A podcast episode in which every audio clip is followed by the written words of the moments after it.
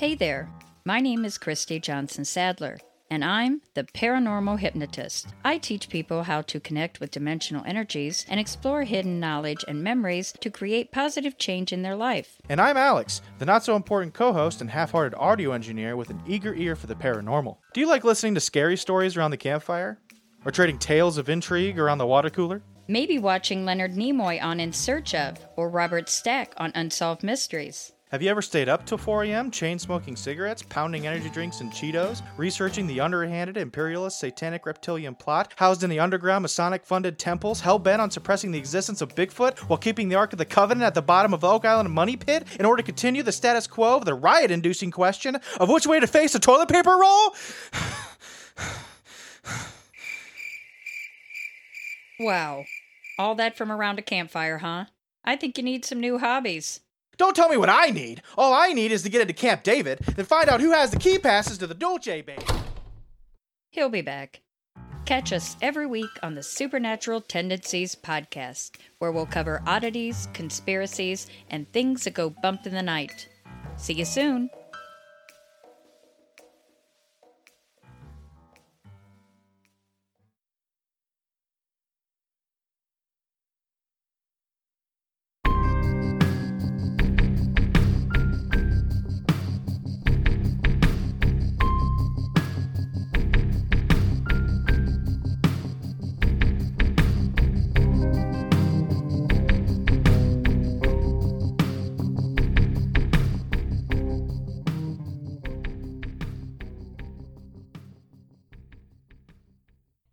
Hello, Hi, I'm Joel, and I'm Emily. and we are Drink Drunk. Dead. you do I that sound like so a frog. well. Dead. I just can never do it quite as well as you do. Yeah. Yeah. You got to get an Adam's apple, and then you'll be good. I feel a little out of whack this week because we usually have our little, not really a script, but we have kind of our points that we want to hit on every week. And I didn't do that this week, and I feel a little, Off the dome. uh, not, I don't know. You know what off the dome means? No, I have no idea. Like, uh, you know, like the ideas flow from the brain. Oh, you kids. Like freestyle, you know, freestyle rap is off the dome. I have no idea. Yeah. It's like you guys speak a whole different language. You're out to lunch. So for, For all you old folk. For those of you that don't know, I have about what, 13 years on you? 13 years, yeah. I'm 35 and he just turned 22. We're one of those couples. You sure I'm not 48? No, I'm pretty positive you're not 48. I don't know. You speak a language I definitely don't know. I used to bop and jive back in my day. Dork. you think you're so funny. So what are you drinking tonight? I'm doing a drink in theme for our episode, which is Haunted prisons? it is it is. So I have Clear Cell. It's lemon lime soda. We just use some cheap shit from Wegmans. How much? You gotta tell him how much goes into everything. Two ounces of W Up or Seven Up Sprite, whatever. uh, one ounce gin, one ounce lemon rum, an ounce of tequila, and then another ounce of lemon vodka. So this shit's pretty heavy. How is it though? Do you like it? So bad. I like the sweeter. I'm pretty sure we went a little, a little heavier on the, the soda though. Yeah, we and made it a little helped earlier. a little bit because that is, it's like a Long Island without the tea. Well, there's no actual tea in Long Island, love. It's cola and um, All right, well without the cola, whatever. what is it? Sours, I think, that make that Long Island that makes that tea taste. But Mhm. yeah, it's it is pretty similar to a Long Island, but we had to go a little extra on the W up W up. whoop. Whoop. whoop whoop. It wa- it was definitely a smack you in the face kind of drink if you didn't put a little more Sprite in there, but it was good once you added more Sprite. I liked it. For sure. And today I am drinking, it's called Prison Bitch. It is one ounce of amaretto, two ounces of cranberry juice, two ounces of orange juice, one ounce of triple sec, and one ounce of vodka. And I actually I really like this. It's kind of tart. It's not super sweet. I don't know. I don't really know how tart to. for me. Huh? Too tart for you? I I'm not a big fan of cranberries. And I can really taste it when there's something with cranberries in it. What's that shot we were gonna make that you wanted to drink? Is it fisting in a Mexican prison? No, that was that was a drink drink. That wasn't a shot. Is it a drink Yeah. drink? What goes into it? I don't know. I don't You- have it anymore. Oh, you were laughing about that one. That was funny. Wait, do I? I do have it. Fisting in a Mexican prison so is it's, it's two ounces of cranberry juice, um, an ounce of tequila, and then a splash of lime juice. Oh yeah, that's why we bought all those limes. Yeah. That's why we bought the limes. like no, we're not gonna make that one. Even though it would have been perfect. we could have made it. We can always make it later. That's true. We have some time. Y'all just won't be able to see the the repercussions of fisting in a Mexican prison. Ew, I don't think anybody wants to see the repercussions of that. I don't know. no. This does Our not. viewers in Australia, Australia's, I'm sure, are pretty freaky. Australia's. I said Australia's. we okay, so we've been at this a little while. We apologize. Ish. We don't apologize. I don't. No.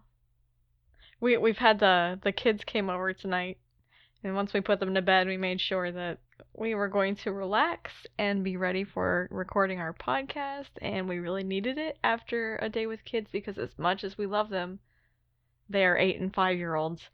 So, And we have cookies. oh my god, that was insanity. Can I have another cookie? Can I have another cookie? Yeah. See, I mean, to be fair though, we keep eating the cookies, but we just don't have to ask because we're the adults, you know, We also know how to pace ourselves, and we eat our dinners. per se. We eat our dinners for sure. Pace ourselves.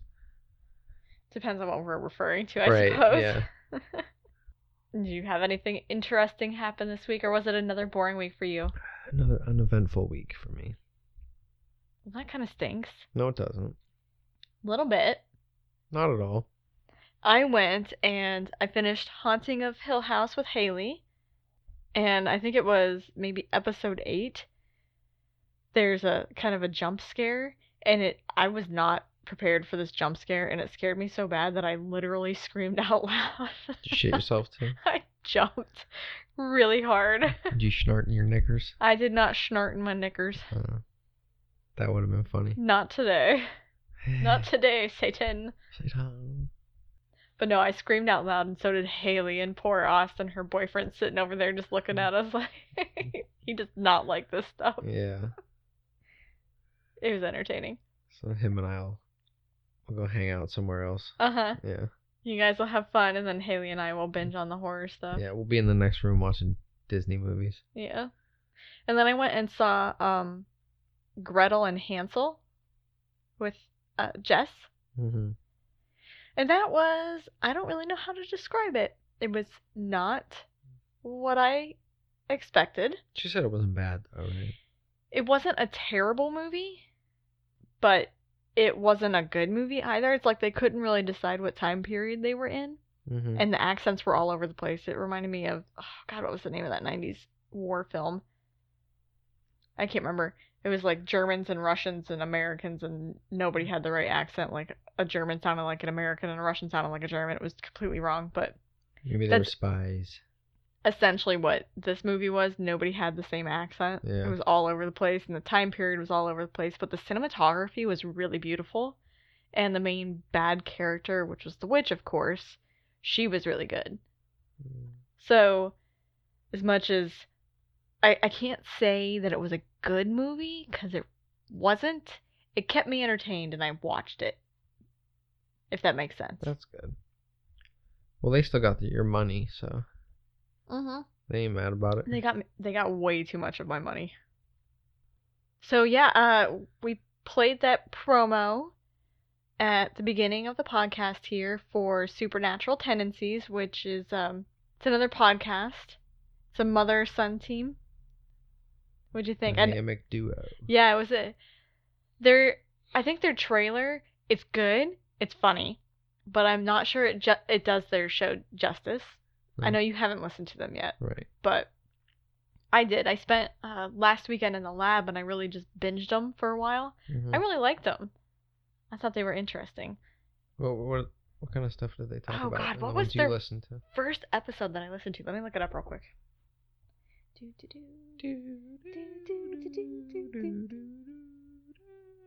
Where's supernatural tendencies? Which one? Don't play it. Oh, that's this right. is why I pour the first drink. episode that I really listened to was called uh, Star Jelly, which is about a 1950s movie called The Blob, and the story behind it, what inspired The Blob, the movie Mhm. The Blob. I guarantee you've never seen this, but I did growing up, and this movie used to scare the crap out of me as a kid. It Was the blob bad. similar to like the the the devil in Children of the Corn? Just that ridiculous. From what I remember, it was like it looked like this sparkly blob of uh, petroleum jelly that would roll down the street and it would eat people up Oh, in the movie. That's not what the true story was, but um, th- that was their first episode. It covered kind of the story behind it, and what they do is they're believers, so they take kind of both a believer's and a skeptic's point of view in their podcast, which is cool. And it's like I said, it's that mother son team, so you, you definitely get a different dynamic. And they're funny, but they it's keep probably it PG thirteen too, huh? no, they keep it very clean actually. They're very family friendly. They are definitely cleaner than we are. Yeah. But if you're into other supernatural stuff, they definitely cover stuff that we probably won't cover. Some stories that I'd never heard of before. Uh-huh. But I, f- I found them really interesting. I liked I li- I binged them for probably 8 hours. I'll have to listen. Yeah. If I were to do a podcast with my mom, I wouldn't hold back. Listening to them made me think about like what it would sound like to do a podcast with my mom. Yeah. It's, not going to happen. But so just live vicariously. Vicariously. not vicariously, vicariously. I always get this mixed up. Vicarious is girls in college. Right. So we've had a few drinks. We've been at this a little while. We're on our. You're drunk. I might be a little drunk. I'm getting there. I can tell. Shall we discuss the dead? Let's discuss the dead. Do you want to go first or am I Discuss the going first? dead. I don't remember. I guess I can go first. Okay, so we did again. We did haunted prisons, haunted jails. All right. So, um, I went kind of classic this week. Did Alcatraz. You did Alcatraz. I did Alcatraz. Oh, the classic American Zic haunted prison. Classic. Do Um, tell. So, um, it was built in 1933. Um, the prison. It was a maximum security, minimum privilege privilege prison to contain, you know, the worst of the worst.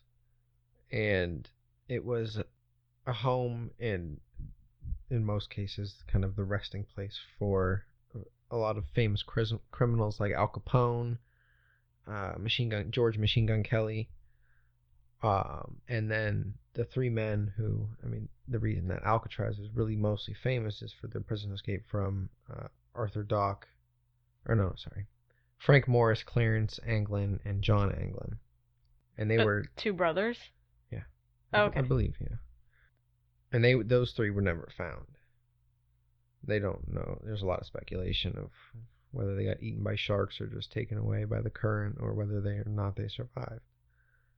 I kind of hope they survived. That'd be cool, wouldn't it? Yeah. But that would have been like one of the greatest escapes. Well, I suppose it depends on what crimes they committed beforehand. Like, I don't know. Either way, the only only ones to have ever escaped, and you kind of cheer them on, yeah. right, because everybody else was either caught or killed. So Alcatraz is, or the island rather, is often considered a portal to another dimension. So centuries ago, um, the Native Americans there was there was a history with Native Americans in the island. They believed that it was um, kind of a sanctuary for a lot of evil spirits. Right. Often those words don't go together though Sanctuary and evil and evil evil spirits. spirits, right? But for the evil spirits, I guess it would be a sanctuary. This is like the evil spirit church, the place to go hang out and Yeah. protect yourself. Just chill, you know? Yeah. From all the peasants, the mortals. So, it's a severe punishment for people who had violated tribal law. They were sometimes extradited for a period of time or even sent there to live the rest of their lives or, or the remainder of their lives alone among the evil spirits that had awaited them. That's a sucky way to spend the rest of your life. Right. Unless there you was- are really like anti-society, then peace out. Yeah. Okay, send me out to Right. this island, thanks. Like I worship these things. Thanks. It couldn't have been that often though, because then they're not really living alone and living with somebody else on that island. Yeah. Well, I mean, still alone. Because the thought was that they pretty much just wasted away as soon as they got there. I suppose. Is it one big rock or something? Is, or is it? Pretty much. Oh, okay. There's grass, but I mean, back then I'm not sure. There was when Alcatraz was there. Isn't it still there? Alcatraz was, I mean, like the prison. Yeah, isn't it still there? Well, it's still there, but it, it's not in operation. oh, okay, okay. I thought you meant it was gone, gone. No. So the prison, it was pretty much just built to wreck the spirits and oftentimes the physical bodies of um, the people who were set who were sent there. So some of the freaky things that had happened here. Uh, most of these accounts are from guards or like families of the guards who would who had lived on the island. So many of the guards had reported hearing sounds of like sobbing and moaning, and they would often walking through the halls or even just around the island get gut wrenching smells. And they had named a spirit, which a lot of them had had seen.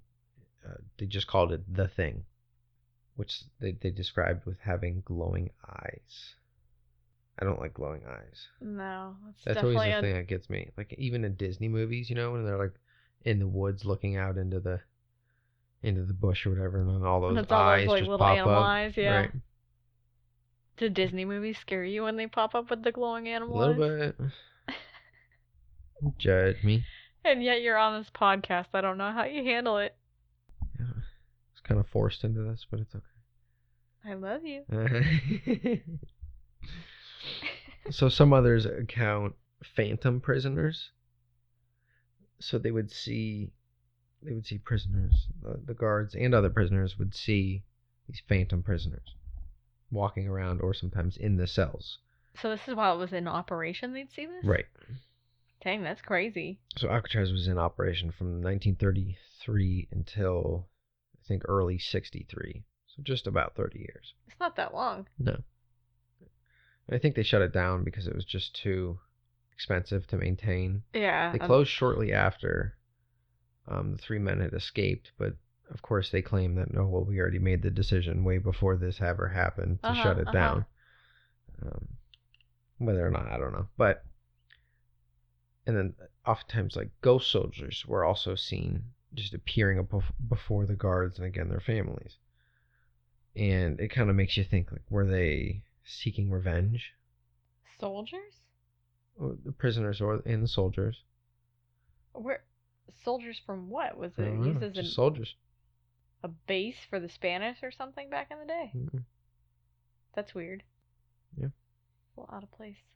So the warden, uh, Warden Johnston, he did not believe in paranormal, and he had once heard and claimed, or reported hearing, undeniable sounds of a woman sobbing while he was taking a group of guests around on a tour. And the cries were also heard by the group, and a lot of them said that the noises were the noises and screams were coming from inside the dungeon, inside the walls of the dungeon. So just as just as the crying had vanished as they're walking through, they were all struck with just this bitterly cold wind, just washed upon them. Right. And this is a whole group of people? Mm-hmm. So all of them had agreed to this, Hmm. and the warden. I was gonna say, you would think a warden would be a logical man, but oftentimes warden are, wardens are not. They're just people. They're like the rest of us. So since the 1940s, there a lot of spirits have been seen hanging around what is now the dilapidated remains of the warden's house, because of course he lived on the island too with his family. Um, and during a Christmas party, there was a lot of guards there, and they told a story of a ghostly man who had suddenly came to be in front of them. He was wearing a gray suit with a brimmed cap, and he had mutton chop sideburns. So of course, Wait. This place is built in the 30s. yeah, Before that, it was Native American. yeah. And there's just some random guy with mutton chops out there. People today still have mutton chops. Okay, I'll give you that, but I don't think it was that popular in the 1930s, 40s, 50s, 60s. Why not? They were all about being clean cut. Now people Uh-uh. don't care if they look dirty. Yeah, okay, not saying anything against mutton chops, but it definitely We're wouldn't have saying been. everything. I'm saying I will. Yeah, mutton chop. There's some uh, people that can rock it, To be off. fair. No, you cannot. If you think you can, I will be the first to tell you you cannot. I've tried rocking mutton chops and it doesn't work for anybody. Okay, so because you can't rock a mutton chop, then it yes, doesn't work I for anybody. If I can't pull it off, nobody can. you heard it here, folks. It's the truth. I'm sorry. Anyways, so as they're staring at this thing, uh, the room grew cold again, and the fire in their stove had burned out. And that's less than you know a minute later, the thing disappeared. And on a lot of eerie, you know, foggy nights, there's an old lighthouse that used to be on the island. It'll just suddenly appear, uh, followed by what sounds like a slow whistling, and then you know, flashing green light, which rotates about the island. And Is it an alien? Is it an alien? I love aliens. Is it an alien? No, it's not an alien. Damn it. It's the old lighthouse. The flashing green light that rotates about the. Have you ever seen the airport light? It's green. Is it that kind of rotate? No, it's not. Yes, it is. We live in Erie that has a, a freaking airport light Yes. thing. It's not That's green. what I'm talking about. I lived right by the airport for 19 years. So did I. It's white. You did not live there for 19 years. Yeah, I did. Nope. One half is white, the other half is green. Do we need to go down there right now? Sure, we can All right, drive well, right on catch down y'all We'll later. Take all of you with us. I guarantee you, it's not green. I will put $300,000 on it that it is green. If you have three hundred thousand dollars, why are we not married right now? Because that's my $300,000. Bitch, And I was saving it for this fucking moment to bet it. So they see a green light, and you think it's related to a lighthouse to a fucking lighthouse. rather yes. than aliens. I'm gonna say aliens because aliens are way more interesting than lighthouses. I don't know. Have you ever been inside a lighthouse? Yes. Then you tripping on some shit. you ever met an alien? Yeah, a couple times. They're not that cool. They're all like, "Let me stick it up your butt," and I'm like, "No, spit on it or something." That's getting cut. Jesus, what's wrong with you? so a lot of the guards, um, You back it up. I had to get that out. So long the guards. so there was a point, um, or one day in particular, where the the guards who were working this shift um, heard cannons banging, like the, the sound of cannons exploding. Uh-huh. and and screams so realistic that they dropped to the floor and immediately took cover. And in their minds, inmates had escaped somehow and taken over the artillery on the island, and they were, you know, fighting back. But once they all got up to investigate what was going on, um, you know, thinking that there was about to be a battle happening, they were just amazed to see that nothing was out of place. Nobody, you know, everybody was still accounted for, and nothing had happened.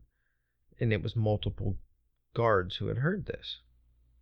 In another instance, they had said they smelled smoke. And it seemed to be coming from the laundry room, thinking that there was a fire. So they opened the door to the laundry room, and there's a thick black cloud of smoke, so heavy that they had to leave the room. You know, they couldn't even go in the room. Mm-hmm. Um, and a few minutes later, they come back and all the smoke was gone and no smell and there was nothing. Thick black smoke, so Yes. heavy they have to leave, and then they're like, ah, well, let's go check on that again, and they head on back. Oh boy, gosh, gee, golly whiz, where did this go? Like, if it's so thick that you can't be there, who's heading back into that? Well, they're gonna try to put it out. Maybe. You're in a mood. I am in a mood. Aliens, baby. Mhm. Alien smoking that good kush. Down in the frickin' laundry room. Maybe that's why they come here. I doubt it. They can't grow weed on their home planet. I doubt it. They got that good alien shit. So, um, the reportedly most haunted block in the prison is D block, and it was it was known as the the treatment unit. There was 42 cells, and they all all had heavy restriction um, to the inmates there, or who were sent to these cells. Most of them, there was no contact with the general population, and they got one visit to the rec yard and two showers a week. All right, so this place was pretty much just meant meant to break you down yeah. mentally. You had you meals were delivered to your cell, so you ate by yourself and whatever they gave you that day. And they were only allowed to read for fun. That would suck. I like reading. You're weird. Reading is it opens a whole new world. A whole new world. Auto tune me right there, right? Um. So most of these cells in the D block face the Golden Gate Bridge, uh huh. so there was a lot of cold winds that would come up off of the river. You mean the ocean? Golden Gate Bridge don't cross the ocean, darling. Doesn't Alcatraz sit out on the ocean? It's in the bay, San Francisco Bay. It's not in the ocean. The bay is connected to the ocean, not a river. Right? The bridge goes over the river. Does it? You just making shit up. I don't think so. I don't know. I know. See, I know more about about, Russia and England than I do about America. Google I it. cannot say with confidence. Google it. You're gonna Google it? I'm gonna Google it. I'm just gonna make shit up now. Try to make Uh-uh, it bro. stupid. I'm gonna Google it, it too. Go ahead. Fuck about you Googling it. What does the San Francisco Bridge cross? That ain't right. when Cisco Bridge cross? The Golden Gate Bridge, not the San Francisco Bridge. What does the Golden Gate Bridge cross? I don't know. I'm not American. Aren't you? Well, these are sad facts. I don't like this. All I can find out is that it's the top suicide location in the world, and that's gross. Alright, so I'm right, you're wrong, whatever. Comes up off the water, okay? Anyways. There's a lot of cold winds that come up, right? Oh, it carries them across a strait. Rivers are often straight. Let's see. It carries cars across the strait. Whatever the strait is. Probably the bridge. No, the strait is like a body of water, Gibraltar? but it ain't a river. It is a river. And the guards would often turn on, you know, fans or just open doors to make it as cold as possible. And this was down uh, more towards the basement and towards the lower levels of the prison. So it was just naturally colder, anyways. Mm-hmm. So five of the cells in D block were uh, nicknamed strip cells. So essentially the hole, right? They had one light bulb that was controlled by the guards. So they didn't feel like homie deserved a light today, they would just flip it off.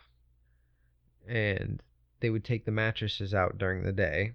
So like you really you're just in concrete walls I don't like concrete that. box. And there was a hole in the ground for the toilet. That's all it was. And they they weren't allowed out of the cell and they weren't even given showers. These people in the strip cells. And I think that they could be in there for up to like 19 days. It was the maximum sentence they could be sent there. That's awful. What does that do to a person? Yeah, How does that make us any better than the criminals that we can find? right.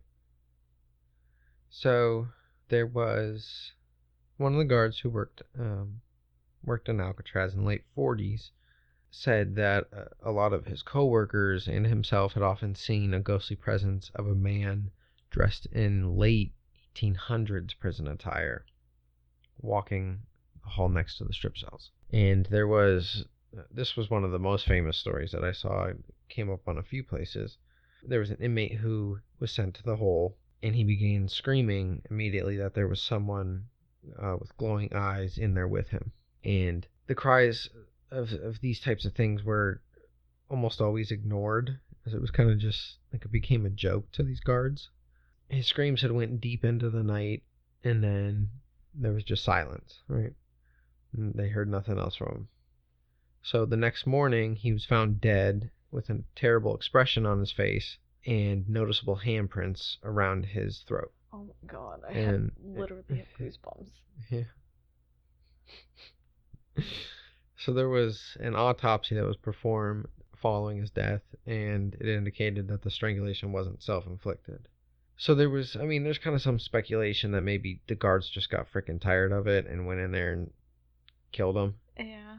But of course, none none of the guards admitted to it, and they all kind of had alibis. But I mean, you're walking. Your job is to walk the walk up and down the block or walk up and down the, these hallways all night. So you could say that you're doing that, that you never step foot in. I don't know.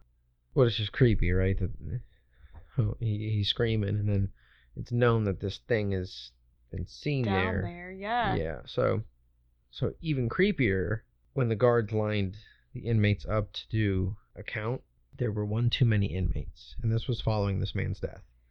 Nope. And so the this recently man recently dead man had stood at the end of the line, and inmates and guards alike they were just like you know what the fuck's going on, and then then the the spirit just vanishes.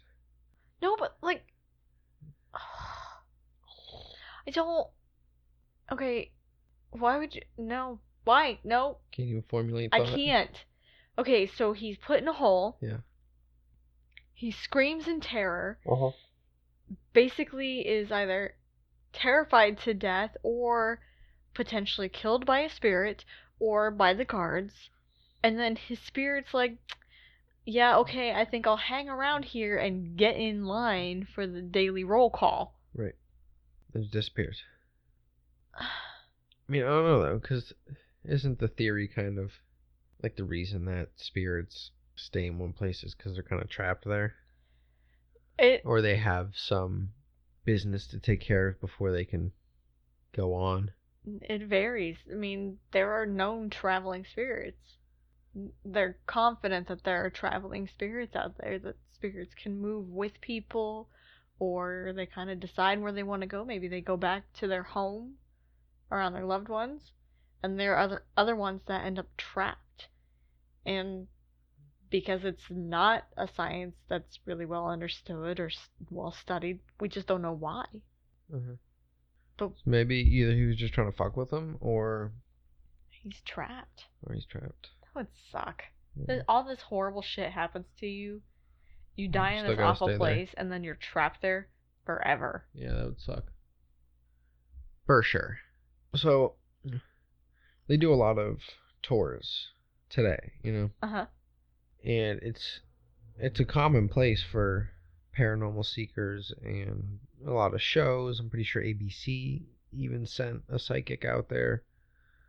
I know Ghost Hunters went there, and I bet you Ghost Adventures did too. Probably, yeah. Almost everybody goes there.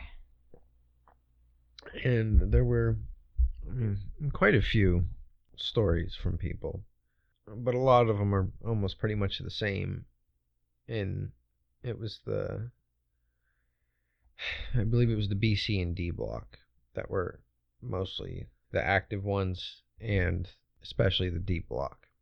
A lot of people always say that they feel cold spots walking around and cell 12 and 14 in the D block are always the most active, kind of emotionally stimulating.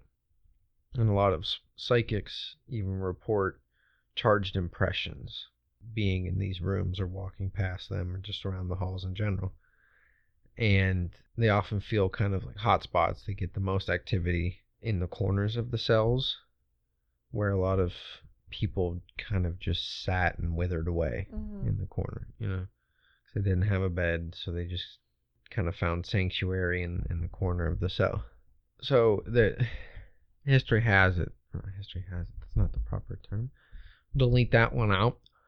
Al Capone was he was a banjo player.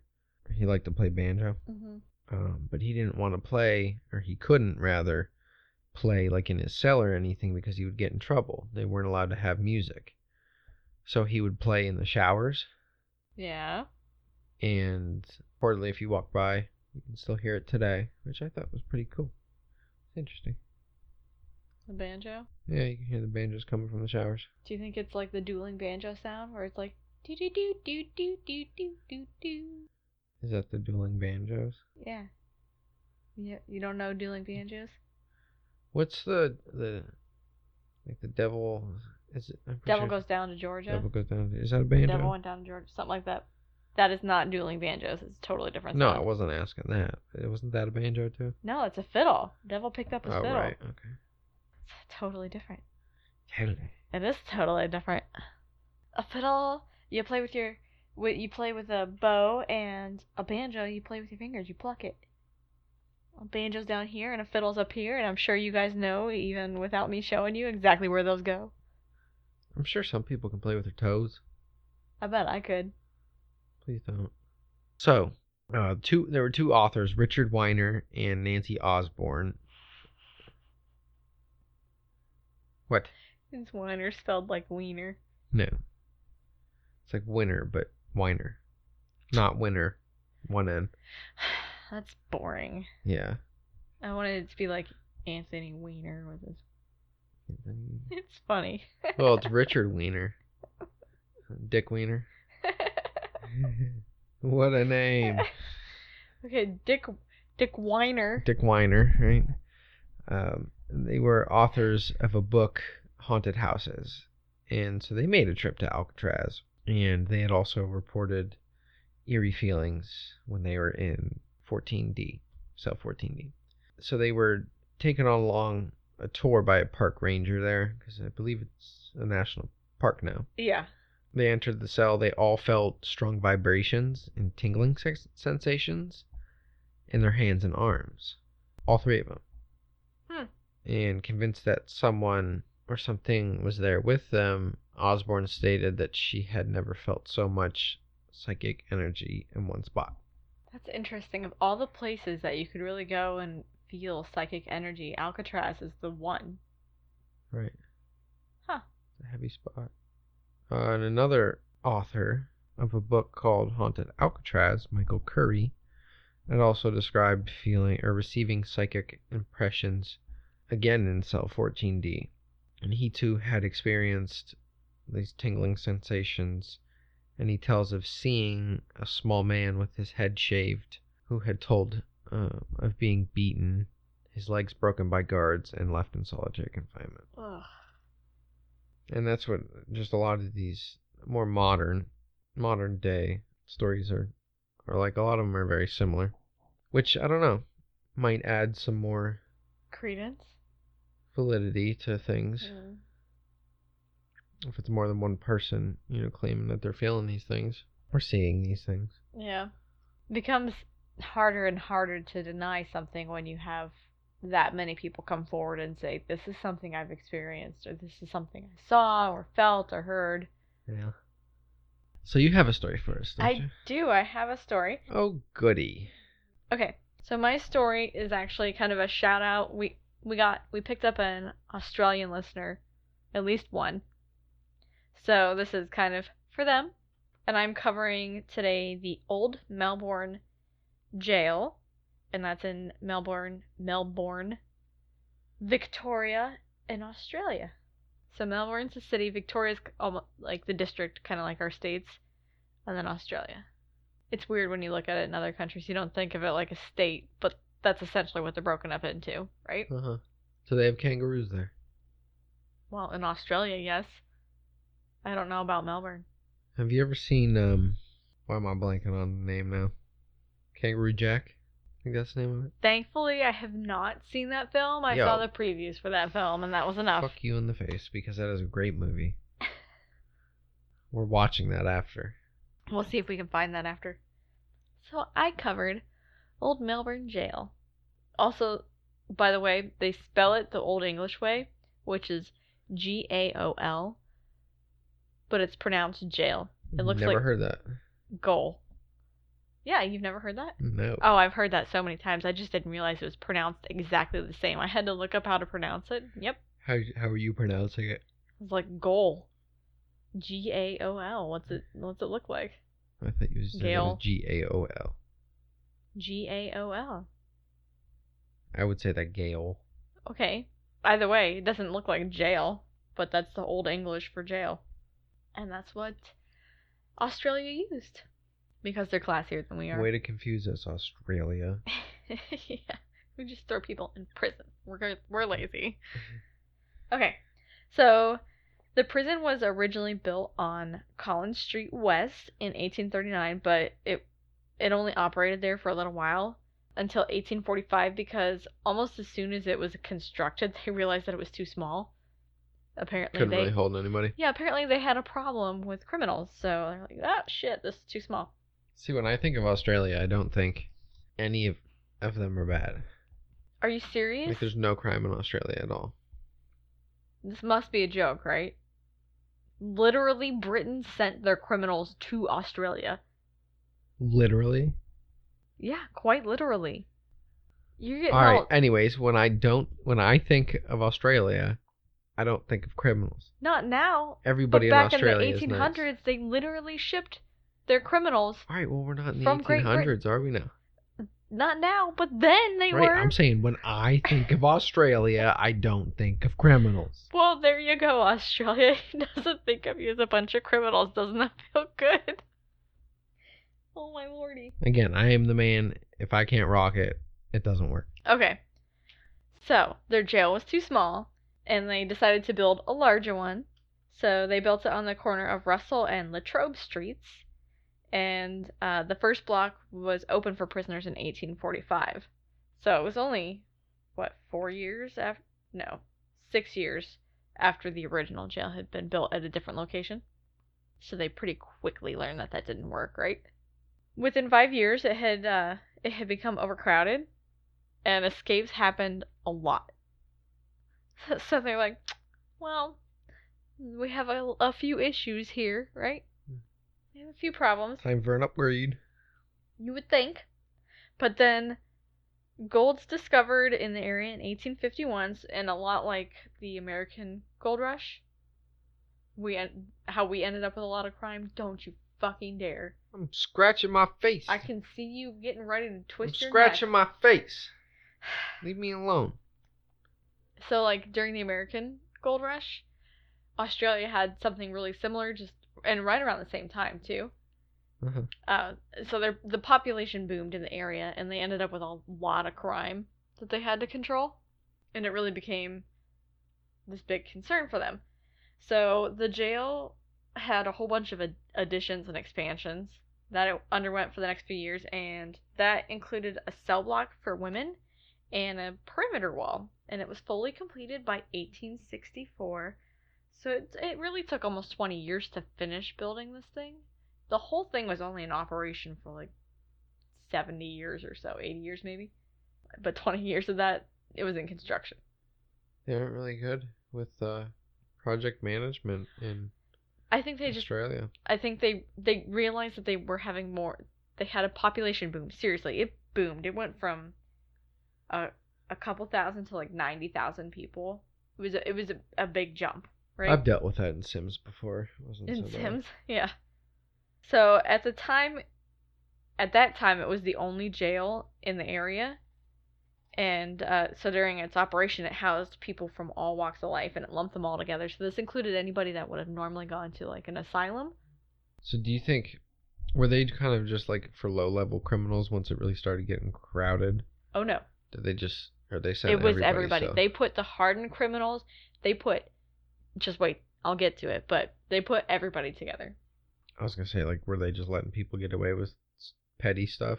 Oh no, men, women, children, the mentally insane. Good, put those little rats in the prison. They deserve to be punished. short-term prisoners.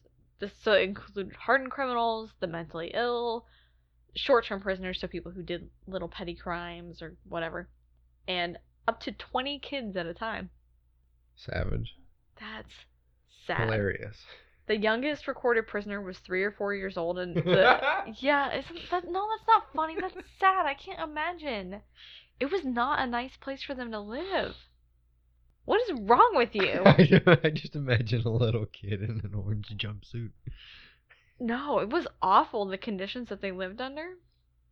So the reports vary because I, I checked a couple websites and it was three or four years old, and his name's Michael Michael Cummins. What did He he, was- do? He was in there for six months for being idle and disorderly in 1857. So, he's was he mentally challenged? No, he's probably a little kid that's homeless. Oh. He's a homeless kid, and so what they do is they pick him up and they throw him in prison with all these nasty, awful people. Because, like I said, they put them in there with the hardened criminals, Right. the rapists, the murderers, the people that were doing just nasty shit, and they're throwing the kids in there with them. I mean, like, women were allowed to keep their baby babies with them, but after they hit a certain point, the kids were taken away and just kept in the prison. Uh-huh. It's messed up. For sure. sad. Not a happy place, right? So the prisoners that had been convicted of the worst crimes initially spent time on the first floor, and that was the solitary confinement. And they weren't permitted a lot like Alcatraz to communicate with anybody at all. They they um when they were outside of their cells, they were they put these hoods on them. Uh, they were called calico hood, hoods. They're basically just sacks with they kind of look like KKK hoods to be quite honest. Uh-huh. And they had another one that looked like a medieval almost like jousting helmet. It almost looked me- I think it was metal. And it's just meant to prevent them from being able to communicate or be human essentially. Right. Take away identity. Huh? Lack Take away yeah. identity. So it was not a nice place. You you could move from one level to the next if you had good behavior. So I think there were three levels. The first floor was the solitary confinement, which was for the worst offenders, and then the second was kind of you move your way up and you gain more privileges, and then up on the third floor was the really minor offenses. Hopefully that's where they kept the children, although I don't know, you basically to get them outside you have to march them down past the bad guys. Uh-huh. So, yeah, it was nice. There were somewhere between 133 and 135 executions by hanging during its 79 years of operation On the premises. on the premises. Uh, not just on the premises, literally in the building. Like So in the, the other, cells, or did they have? it was basically in the middle of the blocks. I watched So videos online area? of where they have the gallows and they have a floor with a like a the drop door. like a trap door, yeah. And the beam Uh-huh. with the noose, and it was right there in the middle of all the cells, so everybody could watch you die. You would die in front of everybody in there, and you wouldn't even get to see sunlight on your last day. Right. So they had 133 to 135 executions, and again, it was reports varied a little bit. But they know that there were a bunch more deaths, and I couldn't find any kind of exact number, but they know that there were a lot more people that died just because the conditions were shitty. Uh, there were a lot of famous prisoners there that were executed, and I'm I'm gonna go through a little list of them. The most, probably the most famous ones.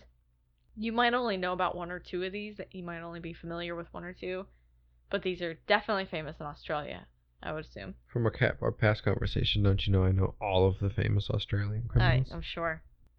Elizabeth Scott was the first woman ever hanged in Victoria. I don't know about Australia, but I know Victoria, so that that basically that state, that region.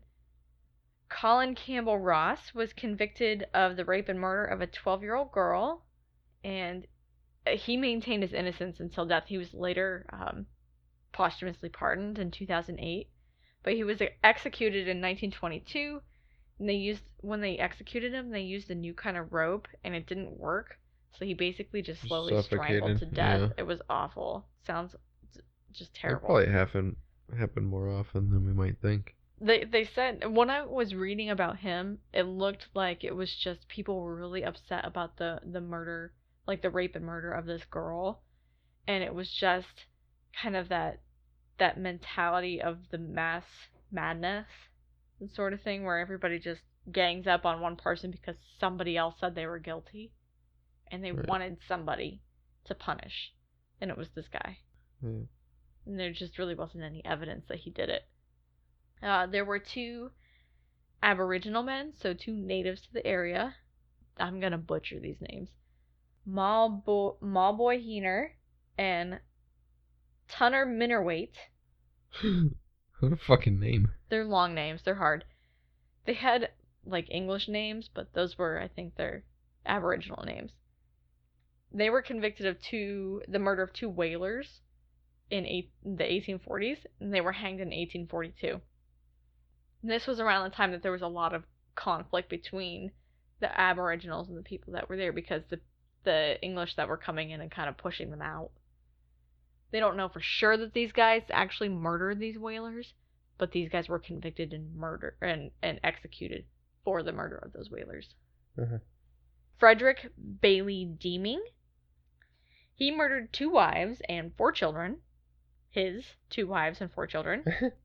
There are reports that 12,000 people turned up for his execution in 1892 and cheered his death. They're like, fuck yeah, get rid of this dude. There was and still is speculation that he might be Jack the Ripper because he, they're pretty positive he was in England at the time of the murders that Jack the Ripper committed. But I, based on looking at this guy's background, I don't think he possibly could have ever been Jack the Ripper because this guy ran away when he was a kid and became kind of like a pirate. He was a seaman and he did petty crime. And Jack the Ripper, if you know anything about Jack the Ripper, you laughing at seamen? Uh-huh. Jack the Ripper had to have known anatomy, human anatomy. He was educated. This guy, Frederick Bailey Deeming, not educated. I don't think he was Jack the Ripper. I think it's highly unlikely. And then, of course, the most famous incarceration and execution was that of Ned Kelly in 1880. Do you know who Ned Kelly was? Uh-uh. He's one of the, if not the most famous Australian outlaw. He he was indicted for murder in 1878, and then he escaped and he killed three police officers with the help of a small gang of men that he he was leading. And then he and the gang evaded police for a few years, and it was a really big deal. And then he builds this whole like suit of armor for himself and goes into this final epic gun battle with the police, like this final shootout, right? Just like that with the hands. too? Yes, with the hands. Y'all he can't see, but this- she's doing some like karate chop shit It's just in the shootout. right? With the, they still have his armor that his homemade armor that he made. It's at the jail, by the way. Hmm. But um, so he gets into this epic shootout. He loses. He gets caught. They heal him up. They make sure that he's well enough, and then they execute him. It's very nice of them. Yeah, They wanted him to have a, not executing people. a proper execution. Yeah. So after after he died and this it, this wasn't just done for him but he's one of the most famous ones that was done for. After he died they did a death mask which is really common for the era. I think they did a death mask even of lincoln. I'm pretty confident that they did. Uh, but they had the death mask and his skull on display in the prison for a long long time.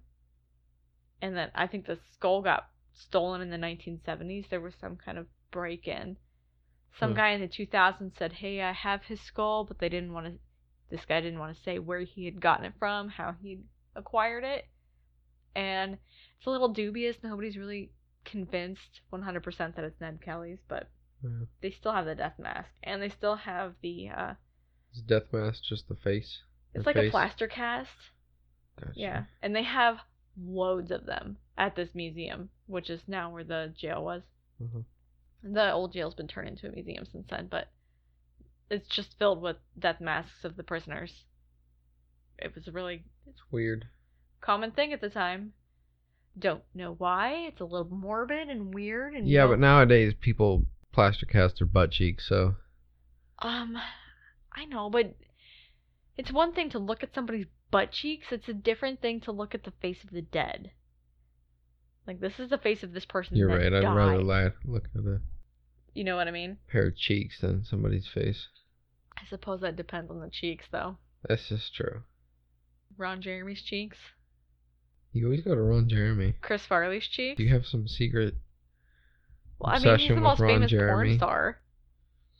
No, I don't have an obsession with Ron Jeremy. He's like an 80s, Is he 70s, 80s seventies? porn I star. think. Yeah. Have you seen him now? No, I don't Oh my even want God. to. he's like Danny DeVito. yeah, dude, he's so gross. There you go, Danny DeVito's butt cheeks. Hey. I'd pay good money to have that freaking hung up on our on our wall. Danny DeVito's butt cheeks. Yeah, right above Yeah. the TV. Some sunny. It's always sunny in Philadelphia quote underneath. Right. You have to come up with the perfect We can one. make a clock out of it. Center being, I think you know what. Midnight and then Right. six o'clock. Be perfect. Let's just hope he has straight butt cheeks. If not, or we might be off by you know, plus or have, like- minus an hour. We're gonna have to have the hands that kind of hook over it so they can go all the way around the bud, the rounded butt cheeks.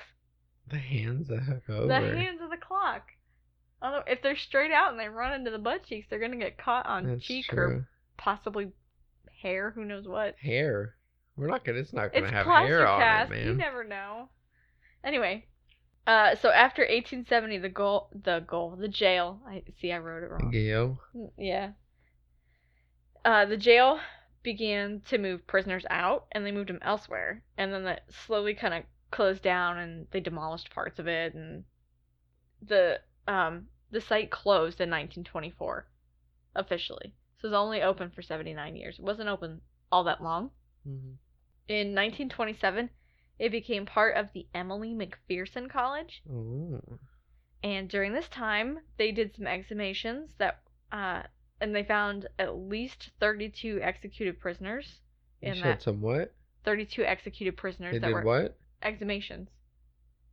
They dug a hole and they dug out the dead. Exhumed. And they pulled them out. I'm using big English that you don't get, huh? Exhumation. Yes. Examination? No, exhume. They exhumed them. They pulled them up. They dug a hole and they dug them out. So they found at least 32 of the executed prisoners. Wow. You don't I like wish my we still hand did? YouTube videos so y'all can see these things. 32 executed prisoners. so they dug out at least 32 of them and they moved them out of there and they put them in a from one mass grave. Oh, that's by the way, that's where Ned Kelly's body was dumped. He was dumped into a mass grave, just like all the others, right? So they pulled out these burials and they moved them into another mass grave in a quarry somewhere else. And then they also found a bunch of coffins during the demolition of the women's block, and those were also probably reburied in the quarry. There isn't any definite answer on that.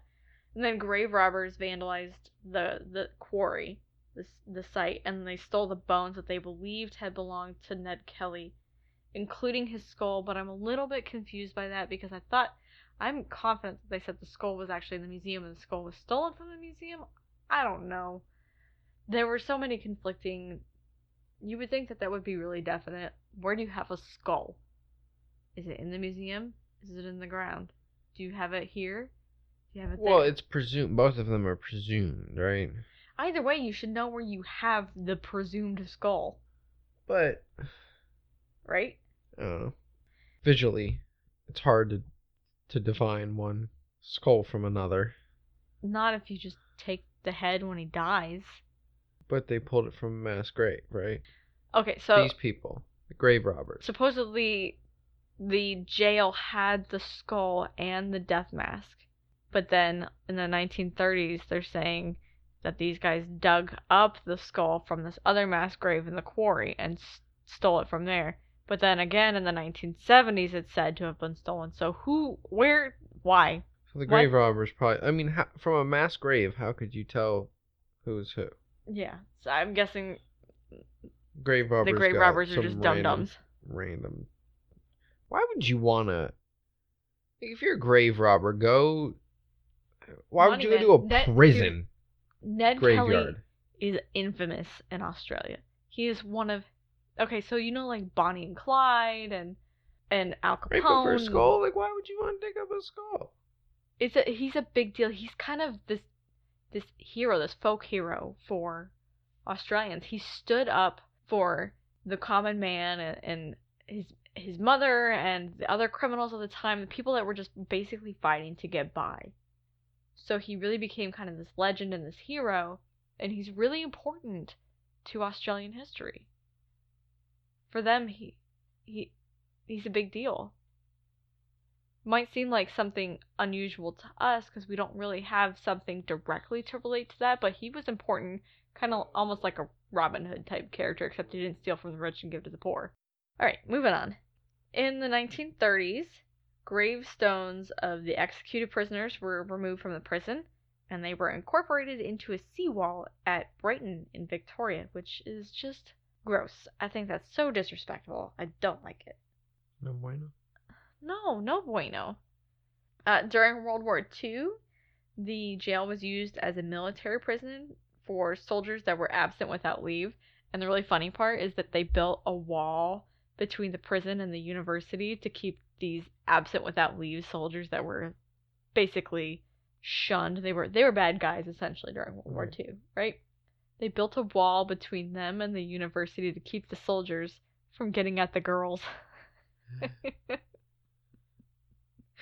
like, no, you ain't getting any play. You keep to yourself. This is no no time. No no time. In 1979, it merged into RMIT University. I should have looked up what RMIT stood for, and I didn't. I just saw RMIT everywhere, like it meant something to me, and I just Reverse it. Massachusetts Institute of Technology. It's probably Royal something. So RMIT still operates part of it to this day. And the portions that aren't used by the university are now part of that museum that I was telling you about. You trying to figure out what RMIT Royal Melbourne Institute of Technology. It's a research university. Okay, so the haunting, the ghosts there. One of the spirits that's believed to roam the building is Elizabeth Scott. She was that, like I said, that first woman that was ever executed in Victoria. Right, right. and there are reports of hearing disembodied voices, uh, the disembodied voice of a woman, and some sometimes you can even hear the sound of a woman wailing or screaming. And I watched some videos on YouTube of people that just went and did like ghost hunts overnight, and it there were sounds of a woman screaming, and it was loud. And these guys looked genuinely freaked out. They didn't look like they were there trying to fake it. They just looked like some idiot guys that were running around. And to be honest, their accents were so thick, I didn't realize that they were Australian. I could not understand what they were saying. Didn't felt like- realize they were Australian? Their accent was so thick that I couldn't, un- it didn't sound like English. And then I caught a few words and I realized that it was just this really seriously thick Australian accent. I think it's four or five guys wandering around in the jail in, in the dark of night and they they you hear this scream and it's a loud scream and they freak out. And it's a woman's scream. Maybe they freaked out and they were the woman screaming. Well, I know the place it is open for tours, but it's only open for tours so long. Like it doesn't run all night long. They close it up. So I don't know if maybe they were part of a ghost hunting trip or if they were there during regular operating hours and somebody was being a jerk or what, but it was it was a loud woman scream and they were freaked. Other common experiences within the jail include things like the shuffling of feet inside of empty cells, disembodied voices, and dark shadows lurking in the cell doorways. And um, employees repound, r- report repound. Or pound. The employees report the sound of heavy footsteps and the clanking of keys and chains. So it sounds like somebody's walking along rattling Right. metal. There are reports of cell doors sliding shut as you walk past, and some even hear the cr- the creaking sound of the noose near the gallows. So that kind of rope just creaking back and forth. That I think would unnerve me almost more than anything. Because of what's what it's associated with. Yes, yeah, that is death right there. Right. I wonder if there's like a paying gig just to fuck with people in ghost hunts. I don't know. That'd be good. I'd do that for sure. They do a lot of ghost hunts there, or ghost tours and ghost hunts. Um, I, I, it seems like their ghost tours are just honestly trying to give the history and say this these are the things that we experience. And I'll I'll go into that a little bit more. Some have described seeing what appears to be the figures of men, and they're often standing in the cell doorways.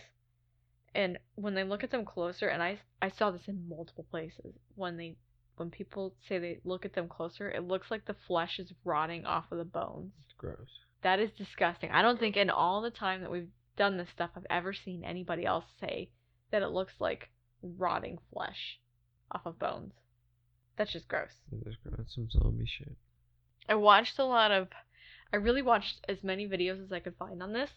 And people use spirit boxes a lot. You know what the spirit box is, right? Sure. You don't know, do you?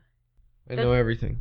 That's the one that um, uses radio signals and it's constantly shifting at this really high rate Okay. across the frequency. And it uses that to allow the spirits to kind of draw energy and create words. So it really doesn't sit on any radio channel long enough to actually make a word. It's shifting so fast. And you can hear that when you listen to the spirit boxes that it's just shifting too quickly. But then what the spirit supposedly does is it pulls the energy out of that and creates words from those pieces of sounds and you can hear it, right? You haven't heard them before, but I have.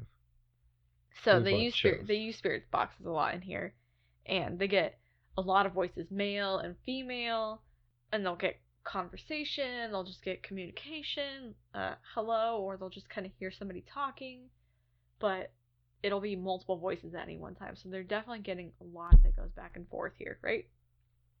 Cell 17 is considered to be the most active location in the jail. And it's here that people experience a lot of other stuff, but they've they they experience a lot of the same things that they experience elsewhere, but they also get um, pushed and scratched here. There are a lot of reports in, of pushes and scratching, and just a lot of physical assaults within that cell. I don't know why you'd want to go in that one. I'd be like, no thanks. I'll stick. I'll to just I'll hang out here. You guys can go get the scratches. I'm cool. Right. Thank you. I believe you if you come out and you show me your scratches. It's good. I Right. don't need it myself. Like I didn't bring my Neosporin today. I'm Mm. good. I'll sit this one out. Then the last story from this place is actually from one of the tour guides. And he says there's so there's a story of the, the two female employees. He said that they were closing up one night and this is while he was employed there. They're closing up one night and as they're standing just inside the jail from the gift shop, they're kind of standing underneath stairs looking out at the first floor jail. So that's that solitary confinement part of the jail Uh-huh. they begin to hear what sounds like lots and lots of voices, right? It just sounds like they're surrounded by people. One woman said that the voices sounded like they were wailing, the other described it like a whole bunch of groaning of a bunch of different voices. And then all of a sudden, they hear a door just banging, slamming, almost like somebody's jiggling it really hard trying to get in. Like if somebody's trying to get in your front door and it's locked and they're jiggling it real hard. And they, so they freak out and they run outside and they run to one one of the girls her boyfriend was waiting outside in a car to to drive her home. So they run out there they're freaked out and they can't finish closing up. So he goes inside to finish closing for them and he doesn't experience anything at all. But the girl that woman in particular was like no i'm not coming back. She i think she worked one or two more nights and then she quit. She didn't want to be there anymore Why would her boyfriend go in? he probably thought they were just freaking out being babies and he didn't hear anything so i'm sure he probably convinced himself but Right. these were two women and she was scared enough that she did not want to go back there again she didn't want to stay there Yeah. so that is the old Well, imagine working there though. Like you don't really have an option to leave. I mean, you do, but you don't. yeah i mean it's it's tough if you work in a place that you know is purportedly haunted you, you kind of know what you're getting yourself into. It's famously haunted so you know what you're doing when you get a job there. But at the same time if you're not that much of a believer and then you go in and you experience something like this you really might not be prepared for it. It doesn't matter what anybody tells you. If you don't really believe then experiencing something like this can be really shocking. For sure. But For that's, sure. That's the old Melbourne jail in Australia. That's it. yeah. Well, I'm happy that I didn't grow up in the 1800s, or in Australia. So I don't know. It only has like six or seven of the deadliest animals on the planet, right? But that's it's not warm, bad. and the people seem like they're pretty friendly. Yeah. I do have a, a listener story for us to read today. So you say. Yeah, you ready for this? Sure. Okay. So this is coming from Alex. He's the host of Supernatural, or one of the hosts of Supernatural Tendencies for the promo Right. that we played at the start of the episode. And he says, I'm not sure if you want stories about possible extraterrestrials. So if you don't, please disregard, and I shall happily fuck off and still continue to listen to you guys. yes, we do. We really want stories about extraterrestrials. I love aliens. I want this Yeah, information. you're convinced that every green light you see is an alien. I it is unreasonable to think that we're alone in the universe or that we're even the most advanced creatures in the universe. This universe has been around much longer than we have. So, pfft. Uh-uh.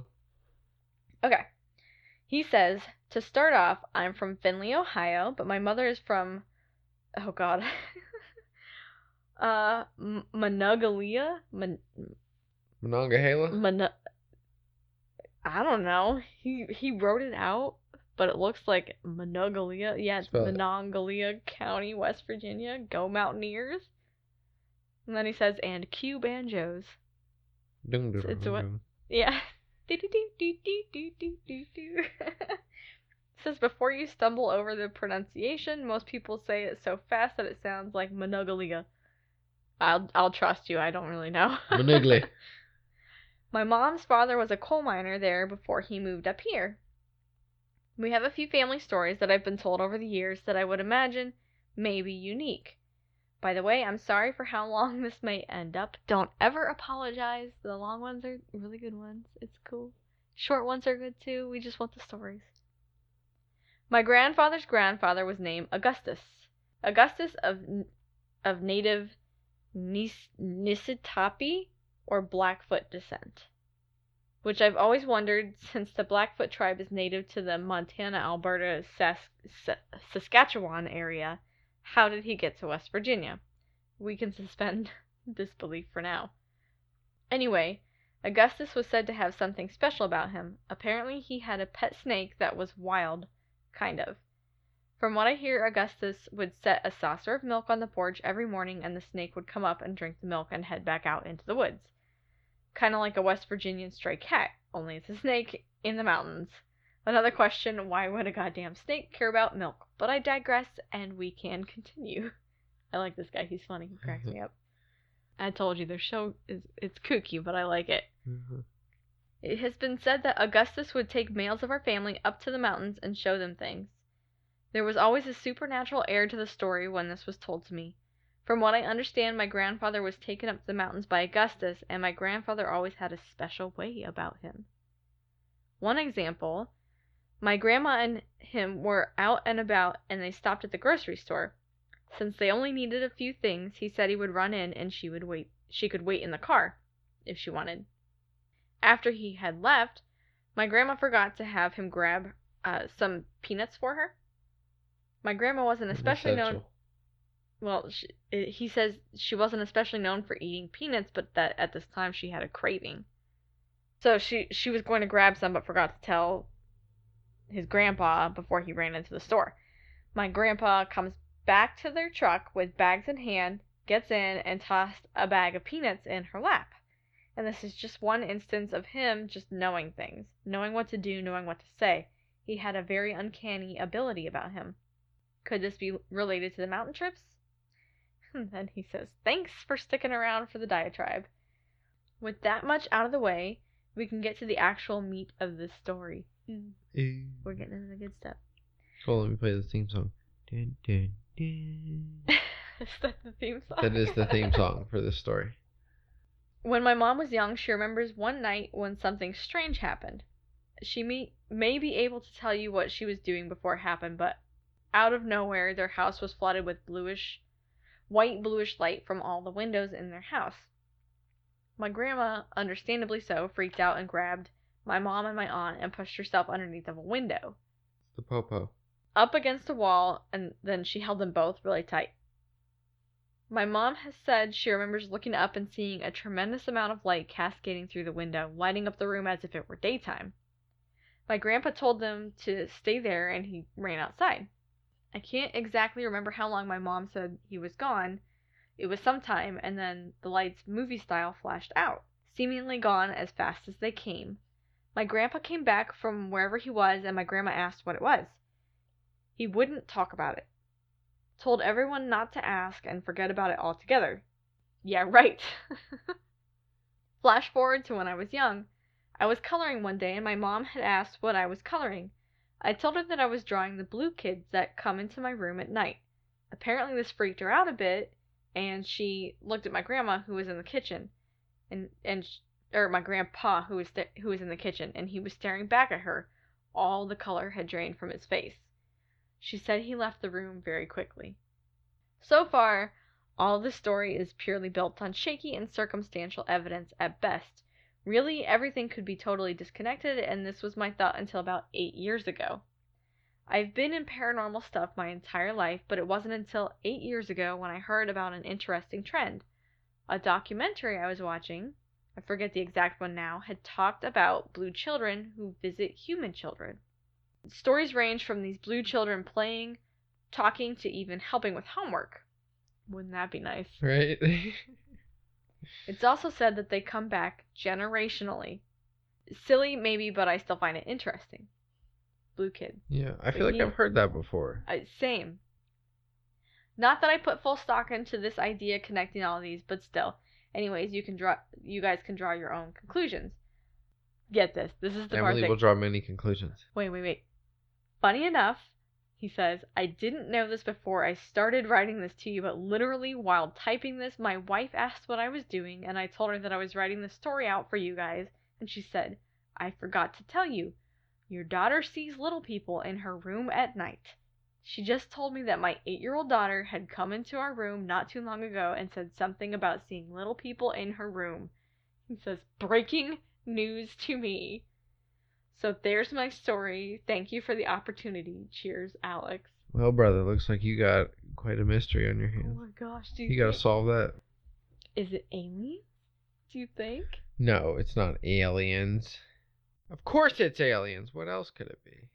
That's I mean do you think they had actually been around before and his family maybe maybe going way back? If it's generationally Maybe they are aliens. maybe his what was it, his great grandfather or Augustus had actually been experiencing this and just didn't tell anybody about it and it's it's just this lifelong thing and now his family his immediate family's being exposed to it. What are you saying? His eh, what was his great grandfather Augustus that would Took take them up into the mountains. he would take them up into the mountains. So maybe Augustus had experienced this stuff. Maybe he had some kind of special knowledge or something. And that's why he was able to teach his his son and Right. they kind of passed down this knowledge, but without everybody knowing that it was handed down, that it was this extraterrestrial knowledge. Just got lost. Yeah. That it, it wasn't of this earth. I don't know what I would do if I found out that the boys felt like they were being visited at night. That I I would be so scared. I well, it's just it's not just at night though, right? and she mm, says seeing little people in her room. It's not a specified Yeah. time, but regardless, if you felt like that has to be a hard moment as a parent. I feel like Even- night would be harder because that's kind you know that's when you let your you guard down. right there, yeah. Right. That's tough though, isn't Either it? yeah, either way. I don't know. Well, as long as it didn't seem like there was kind of any aggression towards It doesn't seem to bother him. Like he didn't seem bothered by it as a child. right. It seems something that's more kind of freaking out the adults. But it makes you wonder why they're visiting. What for what purpose? Yeah. Although I I feel like Maybe they just if it was company. something of concern, right? So his grandfather who was taken up, who knew whatever it was that Gustav showed them. Augustus? Augustus. Gustav. This is not Russia. Um, You think Gustav is Russian? Gustav is a Russian name. Eh? it's French. No, it's not. It's Russian. Okay, anyway. Come on, I am the world history. Yes, you are an Graduate student. encyclopedia of knowledge. Thank you.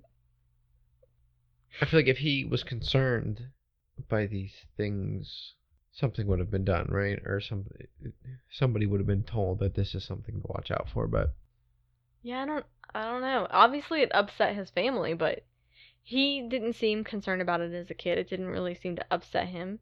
And it doesn't seem to upset his daughter. She's just saying, "Hey, they're here." So, I'm I'm Maybe saying it's- his grandpa. right. Oh, okay. If he would have thought, if he thought it would have been something to be concerned about, I'm sure something would have been done. Maybe. Whether that be you know, taking action against whatever it is or I'm wondering if Augustus didn't realize that these things would come back and visit his whole family. If he thought maybe he was the only one. If he didn't tell anybody. But he had these special abilities, right? Yeah. Have you ever seen the video of the the woman that puts down I think it's a woman puts down a saucer of water for a thirsty snake in the middle of a drought in the summer Mm, and the snake comes slithering up and it drinks. That's what I picture when he talks about Augustus putting out a saucer of milk. Is this little snake like, "Yes, thank you. I was so thirsty. I wasn't ever going to make it." Yeah. Animals are animals, right? Right. But thank you for sharing your story with us, Alex. That was a really good one and Okay. def- it definitely has my I ha- I have some questions. sure. If you have any more, please send them our way. Yeah. All right. From so- our kitties and ourselves, we thank you very much. and our ghost in. Elizabeth. We can't speak on her behalf. Elizabeth, if you are thankful for our viewers, go ahead and say something. So I think with that, I think we're wrapped up for tonight. Thank you for tuning in, and I, shall we raise, Raise a toast, to our ghosts.